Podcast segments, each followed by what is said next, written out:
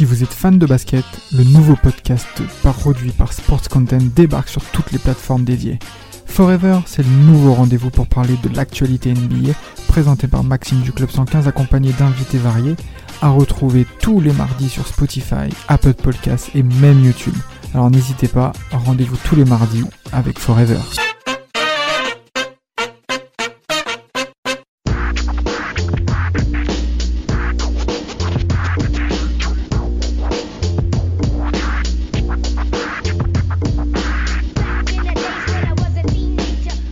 Les gars, là ce podcast, on va rentrer euh, dans le vif du sujet puisqu'on va rentrer dans une nouvelle ère avec ce podcast. On a vécu l'époque Jordan quand on était très très petit, donc on a des vagues souvenirs quand même. On a vécu l'époque de Shaq et Kobe qui a été mise à mal par les Detroit Pistons en 2004.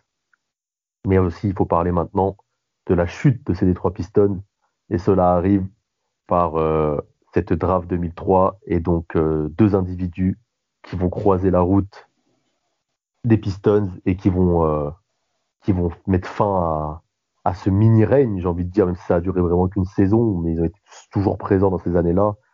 Et on va parler de deux individus, dont un qui tient beaucoup à cœur à, à Vladimir. Oui Oui Vas-y, tu peux prononcer son nom, vas-y Lebron James. Le baron Jean. euh, Edwin Wad. en français, voilà. Donc LeBron James et Dwayne Wade, hein, donc euh, draft 2003, euh, sur lequel on va revenir plus, euh, on est revenu plus en détail hein, déjà. Et euh, du coup, euh, du coup là, euh, c'est ces deux gars euh, qui vont qui vont devoir euh, écrire leur propre histoire et, affronter les meilleurs pour euh, pour enfin faire parler d'eux. C'est exactement ça. Et euh, c'est quand même une période, je trouve, qu'on qu'on sous-estime, en tout cas qu'on sous-cote énormément. Parce que n'empêche, c'est c'est vrai que tu as un véritable, euh, comment comment je pourrais dire, passage de témoin entre guillemets, où tu as vraiment une génération avec les Detroit Pistons qui n'auront pas non plus énormément duré dans le temps, hein, qui auront, qui seront, on va dire, sur un sur une Mais période de de un. Mais toujours dans le coup. Ouais, c'est ça, toujours dans le coup, mais euh, voilà, on va dire la- le vrai le vrai prime des Pistons des années 2000, c'est vraiment entre 2004 et euh, on va dire 2006. C'est vraiment là où ils sont euh, quasi quasi injouables. Et en parallèle, tu tu vas avoir euh, deux séries, donc euh, la série euh, notamment du du euh, face aux Pistons de 2006, qui va leur permettre d'accéder notamment au final NBA et de battre les, les Mavs donc, donc sur cette finale de cette année-là. Et il va y avoir en 2007 euh, la finale de, conf fa- face aux Cavaliers de Cleveland qui là aussi va être un, tournant. Et voilà, c'est vraiment, tu vraiment un tournant, on va dire, générationnel. Et c'est pour ça, du coup, que c'est intéressant euh, de d'y jeter justement euh, un coup d'œil parce que c'est quelque chose qu'on a passé, on va dire, en revue euh, très rapidement en se disant que Bon, en effet, il y a eu eu une grosse perte de LeBron au match 5, etc., au match 5 en 2007, mais fin de l'histoire, quoi. On n'en a pas plus parlé que ça, alors que c'est quand même un, quand même un gros tournant des années 2000. Et Oui, et puis en plus, d'ailleurs, euh, Paul, je sais pas si, si, si tu vois où je veux en venir. Euh, faut rappeler quand même cette période 2000-2010, euh, c'est vachement dominé à l'Ouest, notamment avec les Lakers et les Spurs qui gagnent, je crois, euh, si je dis pas de conneries, euh, 6 titres sur euh, 10 au moins, même pas 10, non, même pas plus, euh, 8 titres, Euh, 8 titres sur 11 parce qu'en fait ils gagnent 2000, 2001, 2002 les Lakers plus euh, 2008, euh, plus 2009, 2010 et t'as les Spurs qui en prennent 3 aussi, 2003, 2005, 2007. Donc Bah, les t'as seuls- trois titres à l'Est et sur les trois titres à l'Est, euh, t'as les Pistons, t'as bien sûr le Big de Boston de Paul et t'as euh, le hit euh, du coup de Wade qui bah, du coup mettra fin à, à ces Pistons là. Donc quand tu gagnes à l'époque à l'Est, c'est rare à cette époque là. Donc euh, c'est un peu la Pistons, les Pistons c'était un peu l'équipe à battre à cette époque à l'Est si tu voulais aller en, en finale. Et, et du coup, euh, ben voilà quoi. C'est pour ça qu'on va rentrer directement en 2005 Quelque chose à dire, Paul, sur ça, sur cette époque, toi?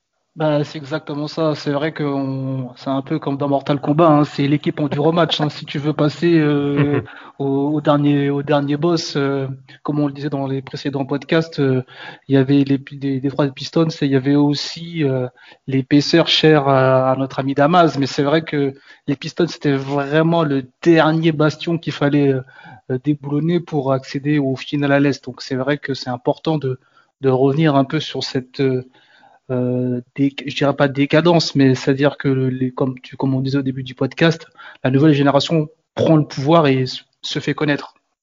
Parce que 2005, il faut rappeler, du coup, ouais, c'est la saison 2004-2005, les Pistons sont champions en titre. Ils viennent de battre les Lakers. Ils font encore une grosse saison régulière où euh, je crois qu'ils finissent deuxième bilan à l'Est, du coup, derrière le Heat, qui vient d'être renforcé par Shaq.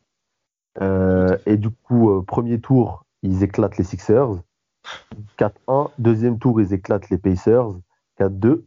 De l'autre côté, Miami, mais 4-0, 4-0. C'est quand même à signaler. Hein, à New Jersey et au Wizard. Et à la finale de conf, du coup, euh, Pistons que tout le monde attend pour voir ce que va faire euh, enfin le Shaq, euh, du coup, pour sa première saison avec le Heat. Et puis la révélation de Wayne Wade face aux, ogres des Pistons de l'époque. C'est oui, c'est ça et les Pistons bon qui sont euh, voilà très bien en place, qui sont complètement rodés avec notamment euh, l'expérience euh, d'un titre et la série attaque quand même très fort. Alors surtout avec un on a quand même un très très gros Rip Hamilton hein, sur sur cette série qui tourne quasiment à, à 24 points, qui est très bien suppléé par par Billups. C'est vraiment une série faite pour faite pour les arrières en soi. Euh, même si en face on a quand même un Shaquille O'Neal qui est euh, quand même assez euh, dominant, mais voilà la tête d'affiche c'est clairement Dwayne Wayne, même s'il se trouve sur sur certaines rencontres, mais voilà qui arrive quand même un minimum à tenir la baraque. Et après voilà après ça reste quand même les Pistons qui sont encore complètement dans leur forme en fait. Ouais, c'est l'expérience, hein, comme tu comme tu dis, c'est ils ont vraiment poussé les les, euh, les champions au titre dans leur dernier retranchement. Mais on voit bien que avec ce match-là, même si les Pistons sont passés, on voit bien que euh, Dwayne Wade et, Miami sont des, des sacrés euh, gars qu'il faut, sur lesquels il faudra compter pour les, sur les, pour, les, pour les prochaines années. On sent vraiment que c'est de la bonne graine. Déjà, pour rappeler que, que, les Pistons gagnent le premier match, du coup, Wade, comme tu as dit, Vlad, se trouve sur ce match-là un peu quand même. Hmm. Euh, mais ensuite, euh, game 2, game 3, euh, game 4, game 5, le mec, il prend les choses en main. Game 2, il te met 40 points. 40 points, donc. 40 points sur 92. Hein. Ouais, 40 points sur 92 avec 8 rebonds, 6 assists. Hein. Alors, c'est pas juste il score et. Non, le mec, il est partout sur le terrain, donc il va mettre. Il va battre les Pistons comme ça. Le game d'après, je crois qu'il en met 36. Donc game d'après, il en met 36. Et au final, on se retrouve euh, dans cette série avec euh, au game 5 euh, trois victoires à deux pour le hit. Et le hit est qu'à un match de, de cette victoire pour aller, pour, pour aller en, finale NBA. Et puis là, le drame. Hein. Et ça craque. ça craque. Bah, il y a la blessure surtout de Wade qui joue pas le game 6. Oui, qui joue pas le, qui joue pas le game 6. On aurait espéré aussi peut-être un, petit sursaut, euh, on va dire un petit sursaut d'orgueil justement euh, suite à suite à cette blessure, mais bon finalement ça se transforme complètement en blowout et euh, voilà score final 91-66. D'ailleurs des, scores qu'on ne retrouvera plus jamais. Je préfère le dire de, de suite. mais c'est là que tu dis quand même en l'espace de 15 ans la différence la différence de scoring, c'est juste, euh, ouais, c'est juste affolant. Et ouais, sur le match aussi, s'il y en a un qui se, qui se démarque plutôt pas mal, bon, qui prend, on va dire, surtout le relais euh, de Dwayne Wade, c'est notre bien regretté maintenant Rasual Butler, bon, qui termine à 5 sur 11, mais bon, qui fait, qui n'est pas non plus super, voilà, qui n'est pas dégueu, mais par contre, lorsqu'il est sur le terrain, bah, le plus-minus il est juste, il est juste horrible quoi. C'est malheureusement les, les, stats ne reflètent pas, on va dire euh, réellement, euh, euh, comment dire, l'apport ou en tout cas le, la compensation d'un Dwayne Wade absent. Il y avait mon gars Eddie Jones, NBA Live 98 Qu'est-ce qu'il était bon, lui? Et son pote Damon Jones, je croyais que c'était des frères quand j'étais petit, moi. Ah, tu, vas pas, tu vas pas nous la faire comme Jermaine O'Neal, c'était le frère de Shaquille O'Neal, quoi. Et vous savez, il y a qui dans cette équipe? Surtout, il y a Christian Leitner sur le banc. Putain de merde. Alonso Morning qui était revenu pour essayer de gratter sa vague. Et puis de l'autre côté, au Pistons, il faut quand même le signaler, il y avait euh, le, notre pote, euh, comment il s'appelle? Milicic, qui nous a drafté à la place de, de Melo, qui était dans la même draft du coup de, de D-Wade euh, aussi en face, mais qui lui par contre n'a pas le droit de jouer les matchs. Quelle tristesse, putain. Ah, Milicic, euh, pff. franchement, je sais, franchement, je sais même pas quoi dire sur lui. C'est, c'est juste, euh, c'est juste affolant. Mais euh, pour revenir rapidement en tant que, que joueur qui cherche absolument à avoir des bagues, faut rappeler qu'il y a aussi un certain Steve Smith hein, dans le dans le roster du 8. hein. Putain, Il y avait que ça, oui, des mecs qui veulent des bagues. Que l'année d'après, ils ramènent Peyton. euh, c'est incroyable. Mais bon, on en reviendra plus précisément sur eux quand même. Ouais, carrément. Non, c'est sûr. Donc, euh, du coup, bah, ce, ce match 6, en effet, il va faire, euh, il va clairement faire tâche, ouais. Il va faire, euh, il va faire vraiment très mal. Mais, mais ouais, c'est vraiment le coup de massue, en fait, parce que derrière, ils arriveront, ils arriveront clairement pas à s'en remettre, malgré un match qui, voilà, qui se joue quand même sur les derniers instants. euh, qui va se terminer sur le score final de 88-82 pour, euh, Je vois que Wade est diminué quand même. mais voilà, Wade n'est clairement, euh, n'est clairement pas dedans. Euh, ça se voit ne serait-ce qu'à qu'à son shoot. hein. il est à 7 sur 20 au tir. Mais bon, malgré la blessure, il joue quand même 43 minutes. hein, donc le pépère, il tient quand même le coup. Mais oui, il est clairement plus dedans. Il est clairement plus dedans. Et, euh, et c'est même pour dire, en dehors de Shaquille O'Neal, il y a carrément plus personne en fait qui est dedans. Bon, mais après, je pense, comme on, comme on disait auparavant, il y a, beaucoup de. La, la, la, la, la- L'aspect mental joue beaucoup. C'est vrai que quand le leader est touché, c'est un peu comme dans tous les sports ou même euh, en général, hein, quand le leader est touché, ça a un impact sur les autres. Donc euh, là, dès que les joueurs ont vu que Dwayne Wade ne pouvait plus un peu euh, revêtir le, la combinaison de super-héros, euh, bah, ça, ça a un peu plombé le, le mental des autres. hein.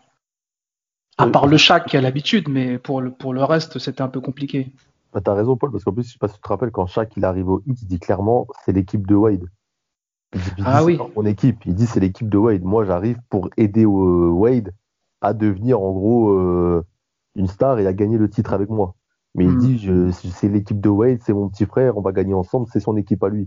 Donc quand Wade, qui, qui est stratosphérique sur cette saison, se, se pète là à ce moment-là, euh, côté hits, on sent que mentalement ça craque un peu et le Shaq est quand même vieillissant. Et en face, il y a quand même pas n'importe qui, il y a les deux Wallace, t'as Antonio McDyess, enfin, c'est la pire équipe pour Shaquille O'Neal. hein. C'est vrai. Non, c'est ça, complètement vrai. Donc, euh, donc voilà cette série, euh, cette série de 2005. Mais les, le, le Heat va quand même revenir bien, bien conquérant euh, sur, euh, sur la saison d'après. Euh, donc avec notamment aussi les Cavs qui commencent enfin à, sortir la tête de l'eau et à se qualifier, se qualifier en playoff. C'est d'ailleurs première, c'est qualification, je crois, depuis 98 ou 99, je me rappelle plus exactement. Et, et voilà, on a les deux phénomènes euh, clairement de la draft, euh, de la draft 2003 qui, euh, qui, qui s'imposent, qui s'imposent dans cette conférence, dans cette conférence Est, qui, qui est vraiment ultra défensive de, de renommée et qui va essayer, voilà, qui va essayer un petit peu de, de repousser les codes les codes qui étaient imposés à cette, à cette période-là. C'est ça, puis t'as du coup en demi-finale de conférence, si je dis pas de bêtises, Pistons Cavs euh, directement. Avant de voir le hit, euh, le hit euh, Piston, tu as Piston, euh, Piston Cavs en demi-finale. Ouais, et ça va jusqu'à jusqu'en jusqu'à sept matchs, enfin jusqu'en sept matchs. Hein, donc aussi, ça, on ouais. voit que que quand on parlait de, de, de jeunes gardes qui qui montrent les crocs, ils font comprendre aux vieux loups que ils sont là pour durer. Donc c'est vrai que pour le coup, pousser les Pistons euh, en match 7, c'était pas donné à tout le monde. Hein. Il faut, il faut, je pense qu'il faut rappeler ça à nos auditeurs. en général, les Pistons, c'était un peu les, affaires courantes quand on était face à eux. Et là, arriver encore à les pousser à un 4-3, c'est c'est mention même très honorable pour le coup. Mention Psartek, félicitations. on sent le prof, on sent le prof. et, du coup, en plus, il y a des scores d'Amaesque hein, sur, ce, sur cette série. Il y a des, quand même 72-74 au Game 4, 61-79 euh, au Game 7, des matchs que Damas raffole. mais, l'écart de tranchée.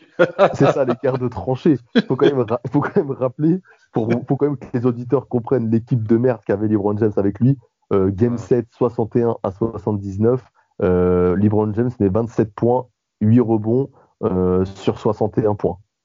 voilà. Le, pire, c'est que, sur ce, le pire, c'est que sur ce match-là, euh, ouais, ok, il met, euh, il met 27 points, mais il se trouve. Enfin, il se trouve, plus à moitié, trouve, ouais. il est à 45%. Bon, ça va, il est à 11 sur 24.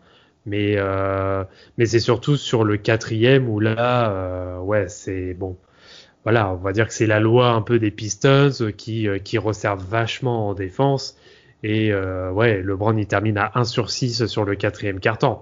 Donc c'est clairement ça qui a fait qui a fait la différence sur, euh, euh, sur, sur ce match, sachant que. Il y avait... De quoi? Le game 6, c'est le plus dur. C'est là que tu joues. Oui, carrément. Alors là, c'est carrément le, le, match, le match qui se joue bah, psychologiquement hein, pour, pour le coup, qui se termine à 84-82. Et euh, tu as déjà tu as un Rachid Wallace qui est juste très bon et qui est quand même euh, plutôt bien suivi par euh, Rip Hamilton. Un Rip Hamilton qui fait, euh, qui fait une bonne série en soi aussi. et en face, bon, voilà, LeBron il est à 32 points, mais avec des pourcentages, oui, triple double, mais avec des pourcentages dégueulasses. Il est à 8 sur 20. Ah, par contre, il n'est pas triple double, hein. il a double double. Double double, oui. Oui, c'est avec total défense de rebond, ouais. Il y a Ronald, ouais. Flip Murray, le mec, il a 2 sur 10 au tir. Alors, Daniel Marshall. Ouais, Daniel Marshall. Oh là, quand, quand, tu, quand tu envoies ces mecs-là, n'empêche. putain de. Quand on, on parlait de menuisier, peintre et, et consort, je pense qu'il était vraiment au, au, sommet de, de, de, son art là par rapport à ça. Hein. Là, c'était vraiment les, les jardiniers, les cuistots, les coupeurs de citron. Eric Snow, le 5, c'est incroyable. Paul, c'est plus des coupeurs de citron, là. C'est un peu chaudronnerie, là. Et, et, mention honorable sur ce match 6, d'ailleurs, à Ira Newble qui joue 10 secondes. oh, là, là, là, là, Quelle équipe. En, en tout cas, euh, LeBron James se fait, se fait remarquer, puisqu'enfin, il va en playoff et il s'affronte au meilleur de sa conférence et il tient tête. Et au final, ça passe tout près de, de faire le, de marquer le coup et de, et de, et de déjà euh, faire parler de lui. Au final, il sort grandi de cette expérience et on verra plus tard que l'année prochaine, euh, il va s'en souvenir. oui, oui, oui, oui, oui, oui, oui, oui, oui. Bah, c'est clairement la revanche. Euh, c'est clairement la revanche, mais je pense que est-ce qu'on s'attarde rapidement sur les finales de conférence d'abord en 2006 Ah bah bien sûr. Ah bah bien sûr. C'est mon, c'est mon moment border. Lâche-toi. Le meilleur joueur euh, de la draft 2003 entre en place. oh Ah là, il va s'énerver, euh, Vladimir. Dwayne Wade décide de, de prendre sa revanche et ça commence directement avec un game 1 incroyable. Euh, gagné de, de 5 points, si je dis pas de conneries. Gagné de 5 points contre les Pistons et du coup, euh, c'est une, une, année, un, une année où le Hit a un meilleur effectif, faut quand même le dire, et ça tourne mm. beaucoup plus. L'année dernière, euh, enfin l'année d'avant, l'année 2005, on peut voir que le Wade, comme tu disais tout à l'heure, il joue des 43 minutes par match, chaque aussi. Euh, là, ça, Wade, il tourne à 25 points en 26 minutes. C'est ça. Juste pour euh, mettre les choses dans le contexte. 25 points, mais le mec ne joue que 26 minutes. Mais l'effectif est tellement pléthorique, on va dire, du côté du Hit que ça, on peut se permettre de faire du roster. Bah, c'est clairement ça. Tu as des joueurs aussi d'expérience hein, qui, euh, qui viennent dans, dans l'effectif, comme un Gary Payton qui est juste plus que précieux en sortie de banc. Euh, il y a James Posey aussi qui est pas mal. Euh, Jason Williams avec aussi Alonso Morning. Et surtout, Antoine Walker. le Tony. Le pote de Paul, ça. le vampire. je pense que là, il a compris la leçon pour le coup. Mais euh, ouais, là, en effet, je pense qu'il a compris que s'il voulait euh, remporter quelque chose, il fallait qu'il change la, façon de jouer. Et je pense que là, on a vu, hein, toutes les personnes qui étaient dans le collectif, euh, comme on l'a dit souvent dans, les précédents podcasts, quand, quand, le collectif tient et qu'on est au service d'une façon de jouer, on, récolte les fruits. Et donc là, pour le coup, euh, je pense que tout le monde savait ce qu'il avait à faire et ça s'est vu sur, sur, cette, euh, sur ces finales de conférence. Hein. Bah, c'est ça, et puis c'est, quand même une série qui, qui, réserve son lot de, son lot de spectacles, hein, parce que entre les acrobaties de Dwayne Wade, le, le niveau qui est quand même très dur, hein, parce que là, on, on est quand même, parce que on oublie souvent, mais Miami, c'est quand même une équipe qui a pour réputation d'être très très dure. Alors là, face en plus à des spécialistes comme, euh, comme euh, Detroit, euh, là on est plus que servi. Et on a, ouais, en plus sur la série, on n'a pas un match au-dessus des 100 points. Bah oui, mais là, mais, là, tu te rends compte que, que ça défendait dur hein, cette série parce que parce que t'avais avais les les Pistons qu'on connaissait en défense qui étaient qui étaient solides, mais il bloque, euh, je crois qu'il bloque les, Pistons euh, une fois ou deux à moins de 80 points quand même. Mm. Et, puis as, au poste de pivot, tu as Shaq, et quand Shaq il sort, tu te manges Alonso Morning. Enfin, voilà, quoi, c'est pour annoncer la couleur. Hein, c'est pas, euh, c'est pas genre au poste de pivot, là, tu te tapes pas. c'est pas des McCulloch, quoi. Et Kevin Love. Hein. c'est ouais, pas des McCulloch, t'as raison. McCulloch. Voilà, c'est chaque et on the morning au poste 4, t'as Antoine Walker et Denis Aslem. Enfin, c'est, à l'époque, il y avait des bons bébés à l'intérieur. c'est, certain. Et puis après, tu as quand même aussi. Euh, par contre, c'est vrai que quand tu vois la, quand tu vois la différence, tu, tu, te dis quand même sur la série, ne serait-ce qu'au rebond, c'est quand même, eh, c'est quand même Miami qui domine, euh, ouais, qui domine, euh, qui domine Détroit. Et on parle d'une domination de plus de 30 rebonds. Donc c'est pour dire à quel point la, défense euh, et, comment dire prendre soin du ballon était juste euh, était juste obligatoire sur ce type de série. Parce que derrière tu sais très bien que automatiquement ça va sanctionner. Avec des pépères comme euh, comme Dwayne Wade ou même en face avec des Rip Hamilton qui voilà Rip Hamilton qui est au sommet de, de son art euh, t'as pas t'as pas le droit de laisser on va dire de laisser traîner les miettes en fait et justement, bah, tu parles de rebond. Game 3, je crois que Wade il finit euh, deuxième meilleur rebondeur de, du hit et euh, avec 8 rebonds par exemple. Tu vois, Pour mm. montrer que tout le monde euh, côté hit est concerné par le rebond et sait que ça se joue là. Il finit troisième meilleur rebondeur du match. Tu as quand même Rachid Wallace à 10 rebonds. Je crois que tu as 11 rebonds de chaque et 8 rebonds de, de Wade. Je veux dire que Wade a pris plus de rebonds que Ben Wallace par exemple. Hmm. Bah, alors après, il faut remettre un peu aussi dans le, dans le contexte de l'époque. Euh, c'est sûr que on pourrait considérer que maintenant prendre 8 rebonds, euh, c'est juste euh, c'est rien en fait que c'est pas c'est pas grand chose que c'est pas exceptionnel. Sauf qu'il faut bien remettre euh, faut bien remettre en ligne de compte que la pace, donc le rythme de jeu euh, de l'époque, c'est clairement du demi-terrain. Il y a très peu de jeux de jeux rapides, de jeux en transition ou en contre-attaque. Euh, là, on est sur une pace à peu près de 90, euh, de 90 possessions par équipe. Alors que maintenant, on est à plus de 100, ouais, on est pas très loin des 100 possessions par équipe. Donc euh, voilà. À l'époque, pour un arrière, faire prendre entre 8 et 10 rebonds par match, c'était énorme. c'est exactement ça. Et je pense que ce qu'il faut, c'est ça qu'il faut préciser aux auditeurs, c'est que c'était vraiment, quand on parlait de garder tranchées, c'était vraiment ça. Il faut vraiment que les gens comprennent que euh, surtout dans la conférence Est, euh, il n'y avait pas le temps de jouer en contre-attaque ou euh, c'était très rare. Donc les scores étaient de façon très, très édifiants. On pouvait, se rendre compte qu'il n'y a pas beaucoup de contre-attaque, mais comme tu disais, on fait vraiment très attention au ballon. C'est un peu, c'est un peu ce qu'on aimerait voir tout le temps, c'est-à-dire un peu comme en. Euroleague, c'est-à-dire que chaque possession compte. Bah, c'est ça. Et euh, alors après, je fais, je fais très rapidement un, petit aparté, mais quand tu regardes, alors il y en a qui la considèrent comme la finale la plus chiante qui ait jamais existé, mais moi je suis désolé. La finale Spurs Pistons de 2005, pour moi c'est juste un régal ce genre de série. Parce que tu, tu sens, tu sens, de toute façon, c'est déjà même propre à, à Détroit, mais euh, en fait, tu as l'atmosphère qui est juste irrespirable, en fait. C'est vraiment ça, c'est vraiment que toutes les possessions comptent, et sur toutes les possessions, tu as une tension, mais qui est juste, euh, qui est juste pas mesurable, en fait. Et, euh, et moi, je suis désolé, ce genre de, pour moi, c'est l'une des plus belles séries, justement, qui, euh, qui puisse y avoir, parce qu'en plus, il y a du suspense au bout. Après, tout dépend, tout dépend aussi de l'état d'esprit. Je pense que maintenant, la ligue, comme elle évolue aujourd'hui, c'est pas super vendeur. Il faut pas, il faut pas oublier qu'il y, a un contexte de commerce. Il faut vendre des choses. Et c'est vrai que là, pour le coup, on avait encore cet esprit de sportif, de d'intensité, de, de suspense qu'on pouvait proposer. Maintenant, je sais pas en termes d'audience euh, si les gens accepteraient de regarder une finale de ce type. Il faut pas oublier ça aussi. Comme dirait Damas, des bandeurs maintenant, des bandeurs. Ça pas défendre, c'est n'importe quoi.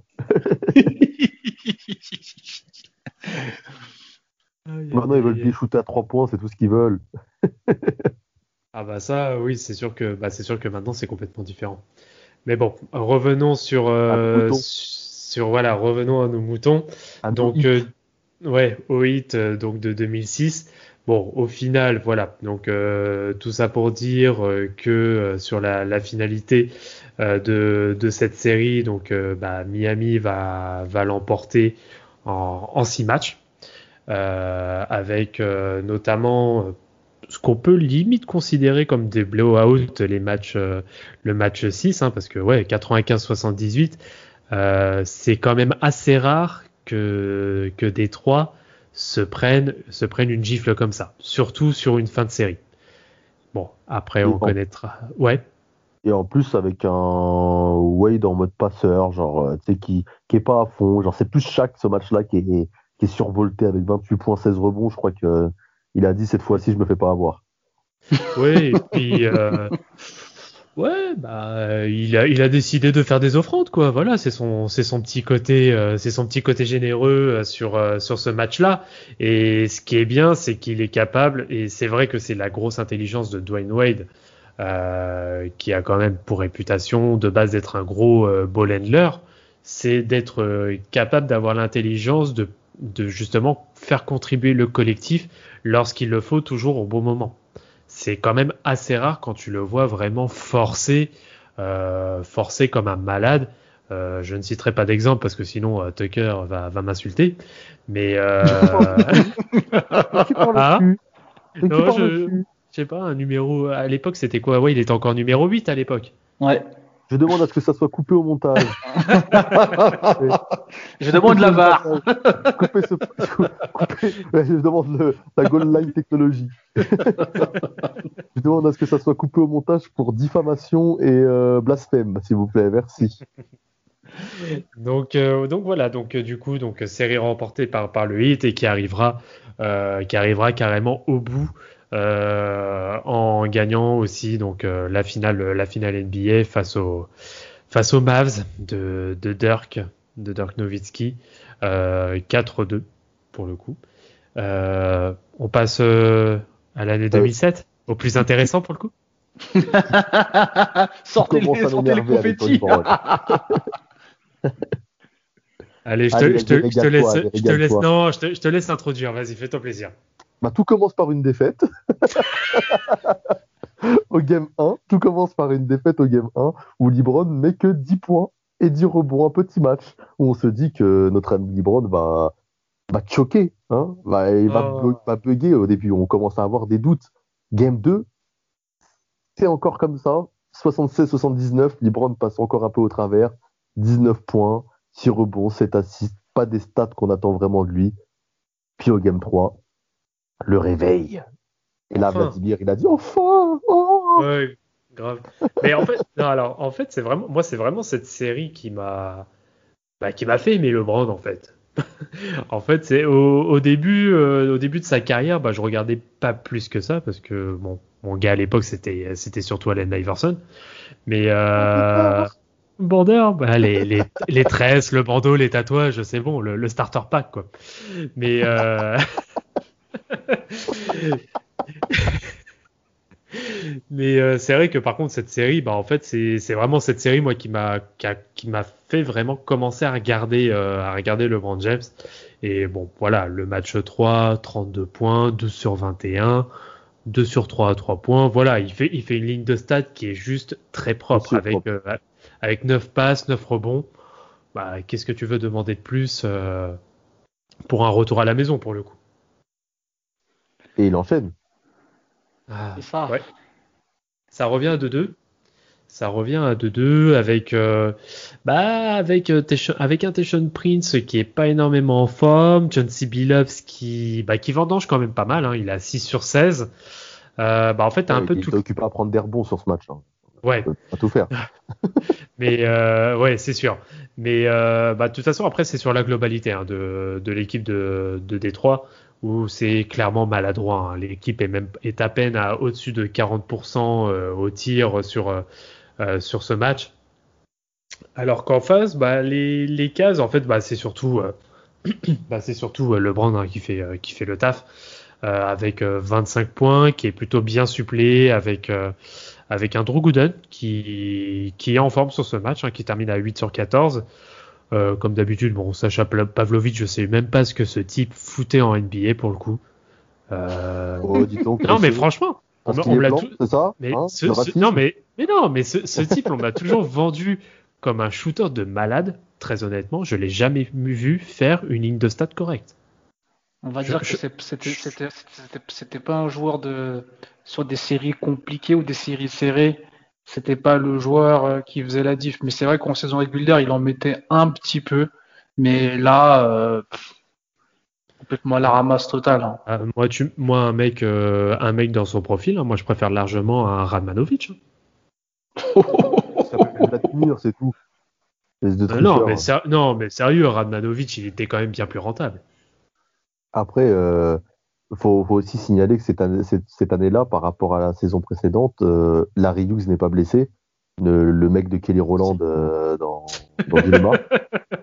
et, que, et que du coup, il, il, peut jouer ce match face au, ces matchs, cette série face aux Pistons. Et que Eric Snow est sur le banc pour notre plus grand plaisir. Et qu'il y a aussi Daniel Gibson, qui est la révélation un peu des, des Cavs cette saison. C'est exactement ça, ouais. Bobby, Bobby Gibson qui, euh, bah, il fait sa série. En fait, c'est clairement la série qui va. Bah, en soi, il fait même une campagne de playoff qui est très correcte. Mais là, c'est vrai que sur cette série, euh, face aux face aux Pistons, c'est clairement en fait la révélation pour lui parce que il est il est adroit. Bon, pas trop. Bon, pour le coup, là, on était sur le match 4. Sur le match 4, pour le coup, c'est pas c'est pas le cas. Mais en fait, il jouait juste parce qu'il était même capable euh, de prendre des, tirs dans, le périmètre euh, et en plus qui a été vachement agressif. Euh, je, pense, que c'est vraiment la stat de sa carrière sur ce match-là, c'est qu'il va sur la ligne des lancers francs. Enfin, il va shooter 12 fois au lancer. Un mec comme lui qui d'habitude ne pénètre jamais, ne va jamais prendre de risques, va prendre 12 lancers francs faut, faut m'expliquer. Non, je pense qu'il a compris qu'il fallait qu'il apporte quelque chose. Euh, enfin, quand tu vois ton leader se démener et essayer de, l'emporter, tu, te dis, ben moi aussi je fais partie de l'équipe, il faut que j'apporte la pierre à l'édifice. Donc euh, après, tout le monde n'a pas cette mentalité-là, mais je pense que quand tu es dans un collectif et que tu vois que les gens euh, se sortent un peu les doigts du cul, tu te dis, ben moi aussi, il faut qu'on, faut que tout le monde, tout le monde fasse le boulot pour qu'on avance. S'il te plaît, euh, Paul, euh, ne, laisse pas euh, Vladimir parler du Game 6 de LeBron, s'il te plaît, fais-le à sa place. non, je vais laisser ce plaisir. s'il te plaît. Non, le, le match 5, le match 5. Pour, le match 5, excuse-moi. Pour le bien de, des auditeurs, de la population française. Mais non, il a... hey, on est, c'est un pays libre, il peut s'exprimer. exprime-toi, exprime-toi, Vlad, vas-y, lâche-toi. Ce n'est pas l'Afrique, comme diraient certains. La dictature Cher Adamaz Voilà. Ah bah là c'est comment, comment je peux. Attends, laisse-moi trouver. Le récital. Ouais. Le récital. C'est un récital, ce match-là. Bon, on revient. De toute façon, on revient dessus euh, sur, euh, sur l'épisode consacré euh, à, à LeBron un peu plus en détail. Mais bon, pour faire très rapide, 48 points, 18 sur 33 au shoot, 2 sur 3 à 3 points, 10 sur 14 au lancer, 9 rebonds, 7 passes, 2 interceptions. Qu'est-ce que tu veux faire de plus? Sachant que le match va en double prolongation. Sur les 30 derniers points de son équipe, il en met 29, dont 25 de suite. Voilà. Sur ce, passons au, au match 6. Quelle efficacité redoutable et, ouais, et, et, là, on, a, on attendait Libron et puis c'est Gibson qui nous sort un récital. Grave. non, mais clairement, c'est clairement lui euh, qui fait, euh, oui, qui fait son match. Euh, ouais, il est juste, en fait, il est juste trop propre sur ce match-là. Euh, bah, c'est exactement dans le même, euh, dans le même registre que le, que le match 4, avec même encore un peu plus de scoring. Il est terminé à 31 points. Il va, il, bénéficie au total de 15 lancers francs. Il a 5 sur 5 à 3 points et 7 sur 9 au total au shoot. Qu'est-ce que tu veux faire quand tu as, un mec comme ça en sortie de banc qui, voilà, qui va terminer meilleur marqueur avec une adresse aussi redoutable, honnêtement, je vois pas, malgré que ce soit les Pistons, euh, je vois pas vraiment quelle équipe pourrait s'en sortir.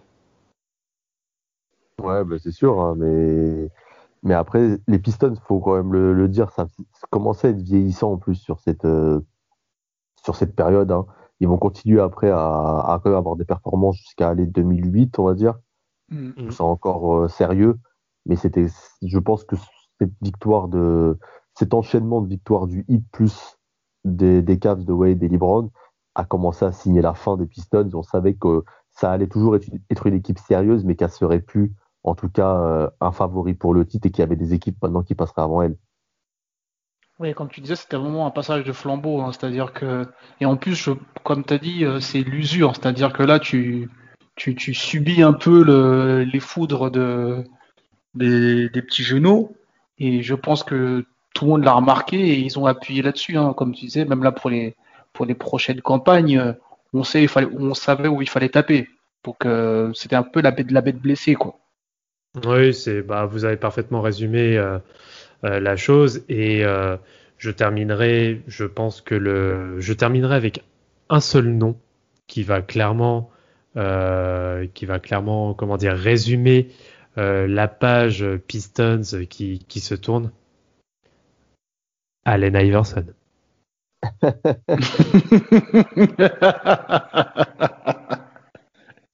Après, on peut, on peut pousser le, le débat plus loin avec euh, cette équipe des Pistons en se, se demandant euh, s'ils avaient fait le choix de prendre Melo plutôt que Darko Milicic, on aurait eu des confrontations peut-être épiques entre euh, les Pistons de Melo versus le Heat de Wade et les Cavs de, de LeBron, et on aurait peut-être eu une équipe qui n'aurait pas été aussi vieillissante et qui aurait pu se reconstruire autour de Melo après dans le futur, ou ça aurait pu totalement flop. Je sais pas ce que vous en pensez, vous.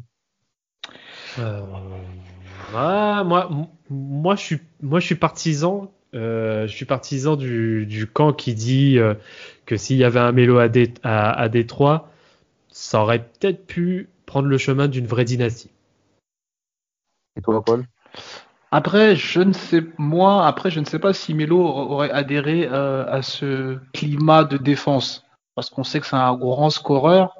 Mais moi, il était jeune, c'est vrai, mais j'ai pas vu de signe en défense chez les Nuggets ou quoi que ce soit qui me fasse dire que ça soit un secteur qui l'aurait embarrassé avec euh, grande joie.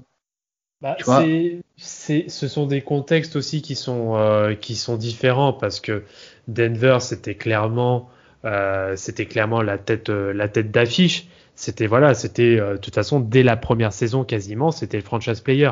Alors que s'il était rentré dans un collectif qui commençait déjà à bien suiler euh, comme, euh, comme les Pistons, honnêtement, avec des mecs comme Rachid Wallace, Ben Wallace, ou même des, même des grandes gueules hein, euh, comme, comme, comme Bill Ups, je pense que le mélo, il aurait pas, il aurait été, on va dire, que basse. Hein. Je pense qu'il aurait juste écouté, euh, écouté les consignes. Ouais. Euh, il aurait fait ce qu'il a, ce qu'il avait à faire. Et je pense que pour le coup, ça, ça aurait été aussi euh, très bénéfique à la fois pour le collectif euh, des, euh, des Pistons parce que ça aurait pour le coup amené une véritable arme offensive, une véritable arme au scoring. Et, et comme je l'avais déjà dit sur, euh, sur de précédents épisodes, Carmelo Anthony, on le fait passer pour une passoire, mais s'il a envie de défendre, il défend très bien. Donc euh, dans un dans un collectif comme celui des, euh, des Pistons, t'inquiète pas, il aurait il aurait marché droit, je pense. C'est vrai, c'est vrai, c'est vrai que je pense que comme les gens avaient, avaient de la bouteille, ils ne pouvaient que acquiescer euh, au vu du palmarès, oui, en effet. Mais en plus, c'est dur ce qui s'est passé parce que je crois que jusqu'au bout, ils pensaient être draftés à Détroit et que LeBron allait être à Cleveland et qu'ils allaient pas être loin, etc. Euh, qu'ils s'étaient appelés avant la draft ou autre, qu'ils étaient super contents, ils disaient qu'ils allaient se rencontrer souvent, euh, etc. Et que je crois que c'est le soir de la draft euh, que, il- que son agent l'appelle et lui dit euh, Détroit ne choisit pas, ils prennent Darko du coup. Et qu'il était choqué sur le coup et que il- ça lui a mis un sacré coup à l'époque. hein. Ah, tu m'étonnes, Darko Milicic. euh, Tu sais, c'est un, ga- un gamin qui euh, il évoluait en quoi lui? Il était en seconde, il était en seconde division euh, chez lui, non? C'est pas ça? Euh, l'époque. je crois, ouais, c'est ça. Attends. C'est un truc, un truc du genre, je crois. Et euh, ouais, tu dis à un mec euh, qui vient, euh, voilà, qui vient, qui vient d'Europe, euh, dans même pas, même pas en plus en première division, qui aurait au moins joué en Euroleague. Ah si, c'était en première division. Hein. C'était Ah, c'est première Ouais, première division. Ouais. Ok, autant pour moi. Je, pens- je pensais qu'il était en seconde division, je sais pas pourquoi. Euh, mais bon, voilà, qui, euh, voilà, qui est tout jeune, qu'on, sur, sur lequel on mise éventuellement sur un potentiel, mais qui n'a clairement rien prouvé. Alors que Melo, il sort de Syracuse, il est champion NCAA. Euh, voilà, t'as pas mieux. Et en dehors du phénomène LeBron, il est censé euh, terminer premier de sa draft. Après, après pour, pour, pour rebondir là-dessus, il y a quand même Chris Kaman qui était sixième, donc on va, j'ai envie de te dire, euh, tout est possible. hein. Concrètement. Oh, t'es, oh, t'es dur! Il était pas mal, c'est pas mauvais, mais il était pas mal. Ah, il, était est pas bon il quand était- même, Kaman. Il était hein. pas mauvais quand même. Au, Clippers, euh, il, était, il était bon. Hein. Il est All-Star, non, Kaman? Oui, il est All-Star. Oui, Ouais. tout à fait.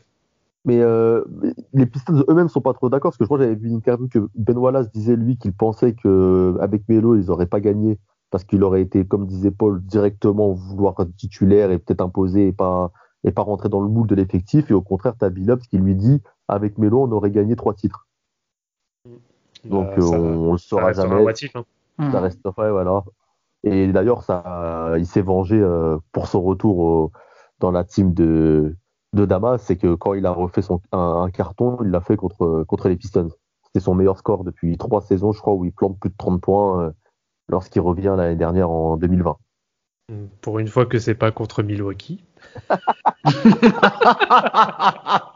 Rafik, si tu nous entends, big up, big up. La même. pour conclure euh, c'est quoi que vous retenez vous de de cette époque de, cette, de ce passement de, de flambeau comme dirait euh, comme dirait Paul?